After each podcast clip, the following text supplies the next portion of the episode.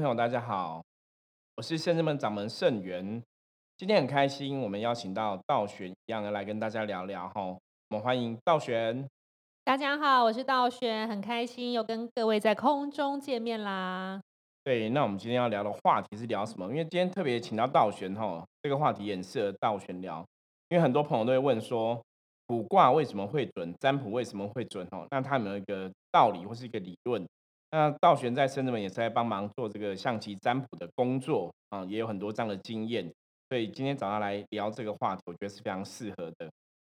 占卜这件事情真的蛮奇妙的。其实光在台湾占卜的工具其实就有百百种吧。对，很多啊，因为现在市场上见最多，大概也是塔罗牌占卜吧。对，然后塔罗牌好像现在是一个时代的潮流。对，因为年大部分年轻人也比较喜欢呐。那像早期我们自己有碰易经占卜嘛，象棋占卜就不用说了嘛。对，可是圣至门其实也有塔罗牌占卜的服务，只是说因为大多数人来找我们都是做象棋占卜比较多。对，因为塔罗牌的部分它那个定义是不同的。那我常常讲说，占卜工具其实重点是这个占卜工具，它当初创造它的时候，它的解读有些有些东西可能比较偏向心灵类使用，有些比较偏向你可以去问任何的事情。哦，我觉得那种一开始的设定这个工具的实用性，其实还是有它的差别在就对了。对呀，所以说其实每一种占卜工具，不管你是用什么，用图像的，用这个石头的，用古代的文字，还是用象棋。其实都有一定的准确度，没有错。那我觉得比较重要的是，大家在占卜的时候，比较重要还是要知道自己要问的问题是什么了，才能去选择适合的工具。我之前有带那种朋友去找那种有老师在占卜服务啊，嗯，那我就认识一个老师，他在算那种卢恩符文，好酷。他也会配合塔罗牌去解，所以当他如果算到说你这个问题可能比较偏向是用哪个牌的时候，他就会换不同的牌。我觉得这就蛮特别的。那这样就跟圣元师傅一样啊，同时会用象棋、用塔罗牌，或是用测字占卜。对，我们主要是针对就是客人的需求啊，客人他问不同的问题，那有些时候你透过各种不同的道具，以前我们都喜欢这样，就叫多餐呐。你可以多多参考每个道具使用的结果是怎么样，就互相去对。因为逻辑上来讲，如果说问的这个问题，如果你算出来是准的话，应该你不管用什么道具，得到答案应该是一样的。真的没有错，对，那只是说有些时候因为道具的设定意思不同嘛，它会有不同的解法哈。就像我刚刚讲说，有老师会针对你不同的问题，他去找不同的牌，好，一样是塔罗牌。大家如果玩过塔罗牌，也知道塔罗牌其实有非常非常多的牌，所以你不同的问题可以用不同的牌去解读，也可以增加那个解读的正确率。那请问师傅，象棋占卜这么特别的工具，它占卜的原理是什么啊？其实象棋占卜哦，本身大概有几个面向可以讨论。一般就是从文字的架构来讲哦，就像文字象棋，它有不同的文字嘛，那它会有点像测字，就是比方说一个红车嘛，车有车在旁边，对不对？对。所以车它其实就会跟行动力有关关系了。嗯。比方说红色的车的话，就是它是可以行动的意思，因为在象棋占卜里面来讲，红色代表好的意思，黑色是不好的意思。那如果你只是单搬到一颗黑车的话，那就是只有车嘛，没有人在旁边，所以它就没有行动力。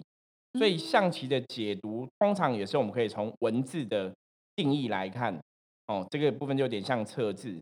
那另外一个部分是什么？象棋是两军对战嘛？我们知道早期象棋的发展啊，它的发现历史上的记载啊，是韩信哈创造出这个象棋的。那相传韩信那时候被抓关在牢里面的时候啊。他用这个牢牢的里面那个泥土混着水，然后捏出一颗一颗，然后写上文字，变成象棋，然后教那个狱卒就对了，在旁边帮他这些雇他这些阿兵哥哈，因为以前韩信是大将军嘛，所以这些雇他的这些狱卒啊，这些以都是以前他带出来子弟兵，所以对他也都还蛮算礼遇的，所以他就把他的兵法传下来，用象棋这个方法去把他兵法传下来。所以我们说象棋是两军对战嘛，哈，他从帅一直排排到兵跟卒这样子，所以你可以用它来象征怎样对应到人世间的万事万物的状况去象征。所以一般有时候我们在解象棋，也会这样子去对应，哦，对应意思来解读。比方说你可能翻到帅或将，它都是带头的棋嘛，所以它可能就对应到人间可能是董事长、总经理这些主管。那再到兵跟主的话，就是一般男女生的关系来论，比方说兵是女生，主是男生，它就有这样一个逻辑在就对了。嗯，好像相对的也可以呼应到是副厂商提醒我们的好的能量与坏的能量。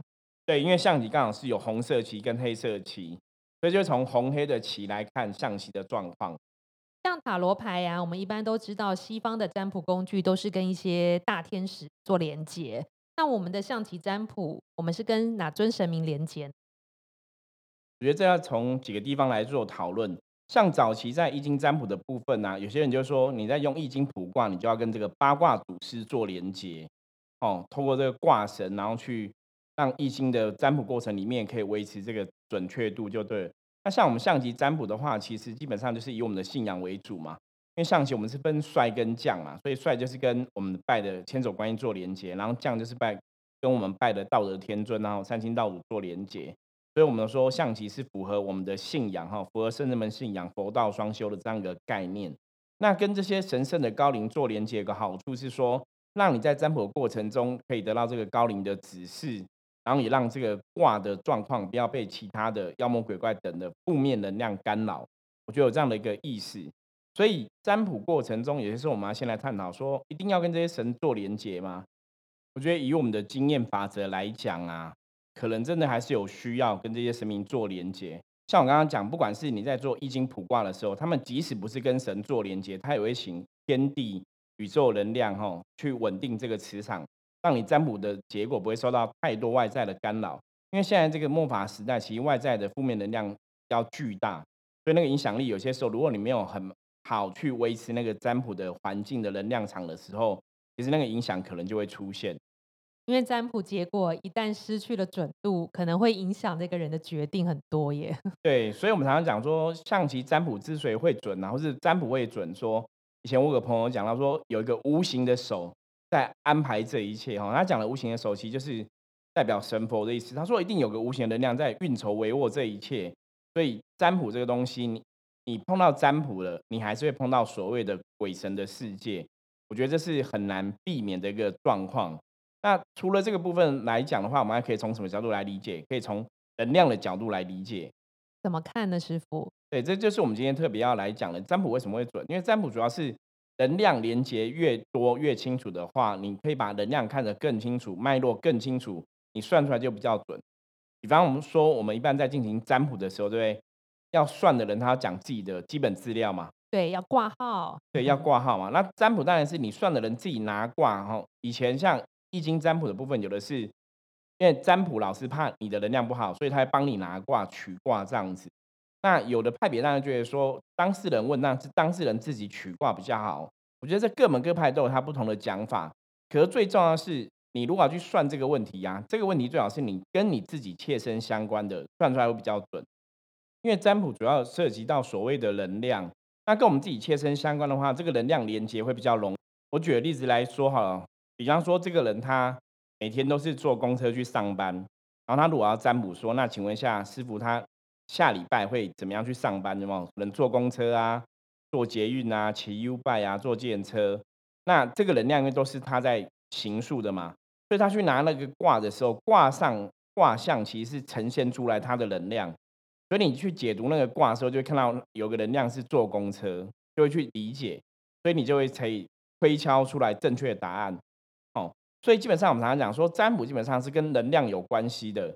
那能量是透过惯性，透过你每天每天在相处互动，你产生一个能量的连接。那我们透过占卜的过程中，去把这个卦象给呈现出来，所以我们就可以从这个状况去推敲。所以以前很多人常常讲说，占卜基本上来讲是一种推论，从以前发生的状况去推敲推论以后可能会发生的状况。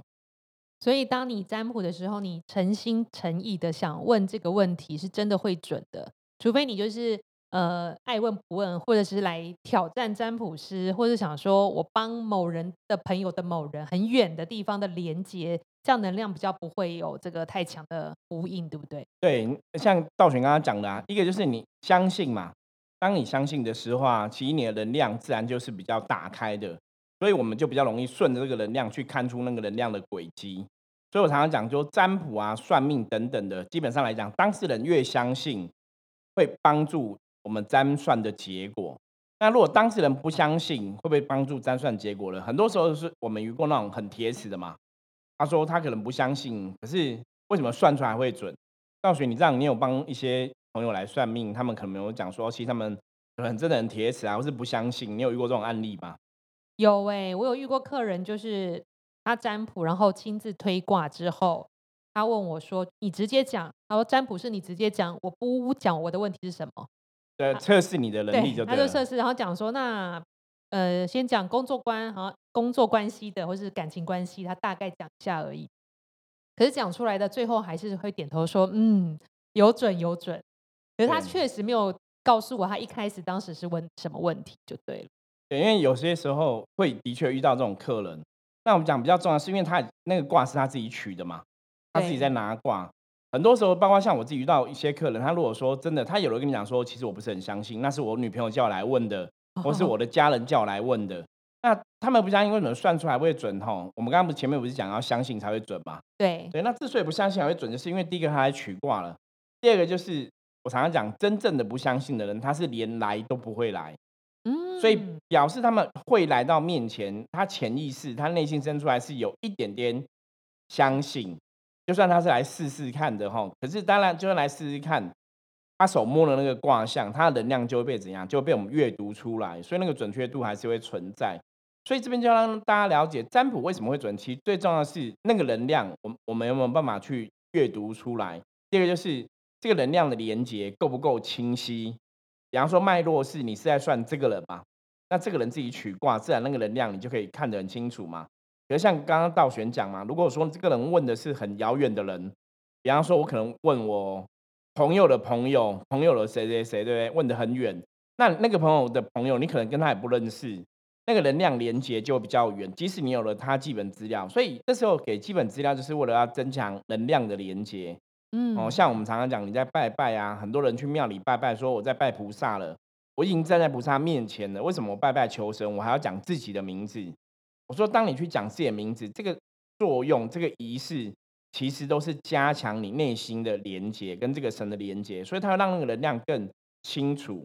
对，跟剧组连线更坚强。没有错。所以一般我们如果在占卜的话，你算自己当事人或是你的直系亲属相关的，然后因为直系亲属都有血缘关系的连接嘛，或是说这个朋友跟你很熟，是男女朋友、女朋友，每天都住生活在一起，能量连接也会比较强一点。这种问题的话，都可以问。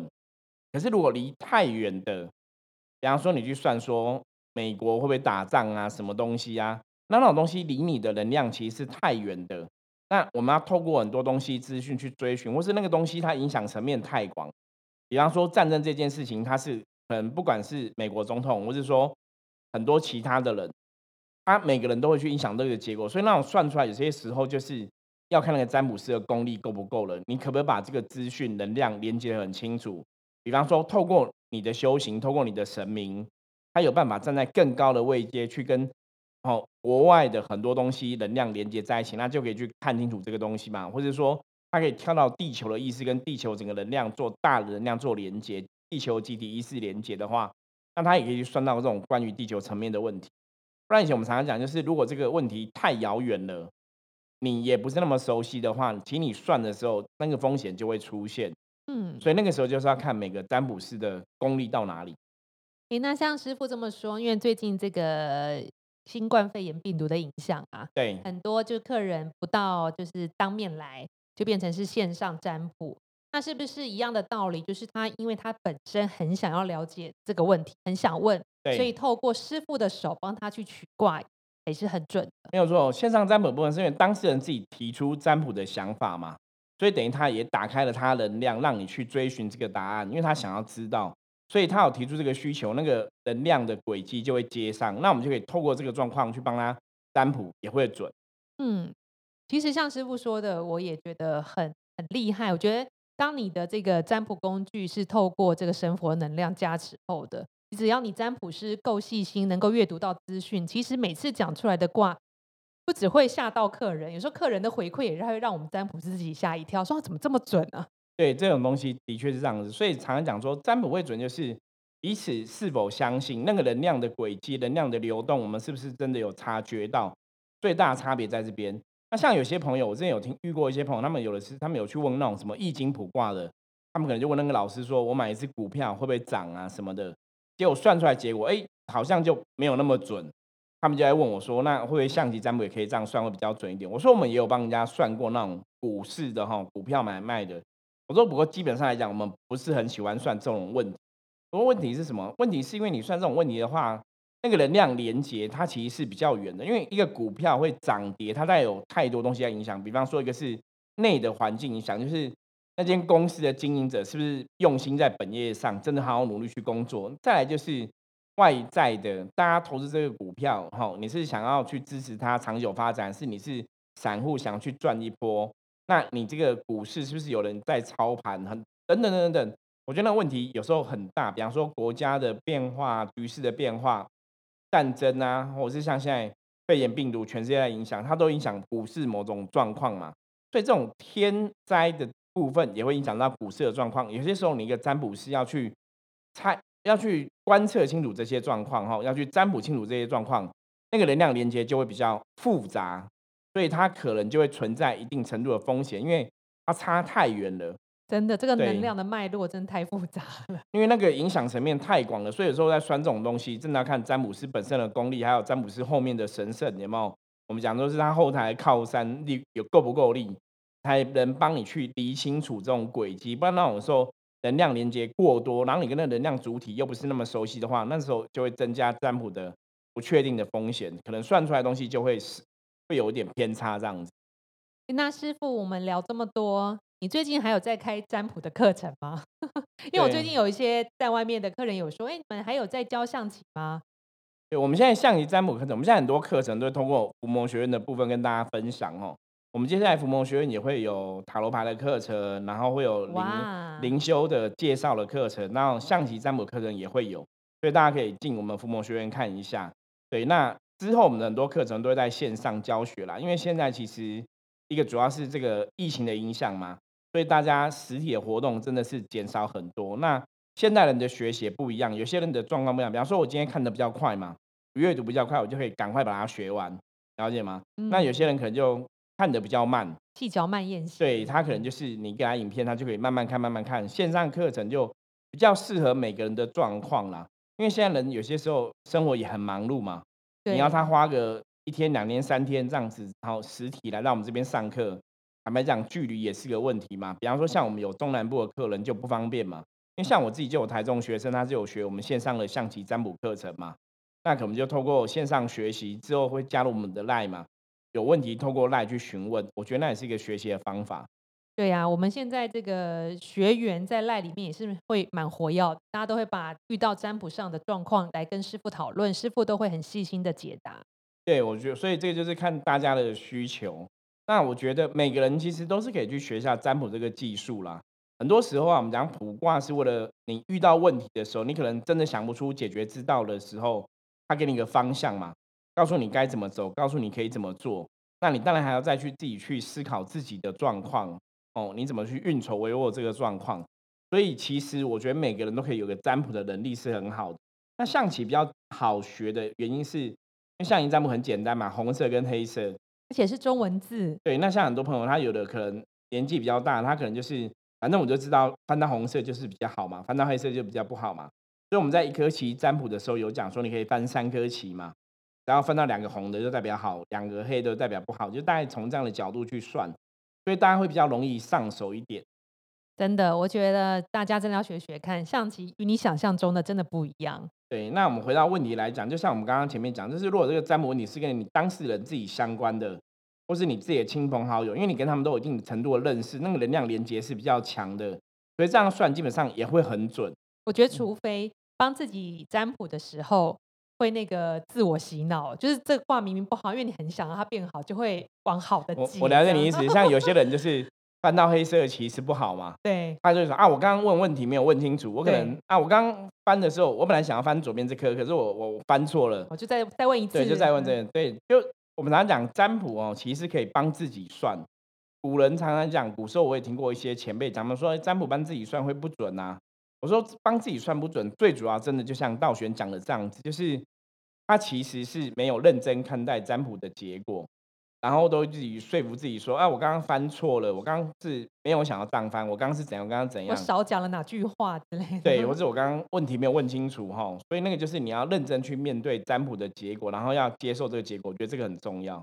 对，我觉得象棋占卜另外还有一个特别之处，它会告诉你问以外，还会告诉你解决的方法。没有错，这是最重要的。我常常讲，就是占卜，你要知道问题在哪里之后，就要知道怎么来解决，怎么来处理。对，那如果你学到进阶的时候，其实你看得出来，菩萨会提醒你这解决方法是该怎么做。那其实像一般来找师傅啊，或者到选占卜的客人，呃，问题有些都还蛮复杂或艰难的，因为有些人他真的是生活上遇到了一些状况，靠他人的理智没有办法来解决，他来寻求占卜这个途径。那么当然最希望的菩萨一定是希望伸出手来帮这个人，因为他都上门了。所以我觉得象棋占卜最厉害的是提供一个解决的方法，这也是很多客人来跟我分享。比如说，他去找了其他的占卜师，用其他占卜工具，他说他可以预测我的未来，但他一直没有办法给我一个解决的方法。然后透过别人介绍才知道，哦，来印证，哎，象棋讲的跟他去算，比如塔罗，其实他是一样的，只是我们给他的一个方法，他就会得到了一个答案，然后解脱到他目前的痛苦状况。的确，因为我自己早期也接触过塔罗牌占卜，可是那时候接触塔罗牌占卜可能比较年轻嘛，还是说真的那时候还没有开窍。因为我是后来接触了象棋占卜之后，才发现说，哎，你脑袋开窍了，你更知道说卦要怎么讲。然后我再回头看像塔罗牌占卜的时候啊，就变得很准。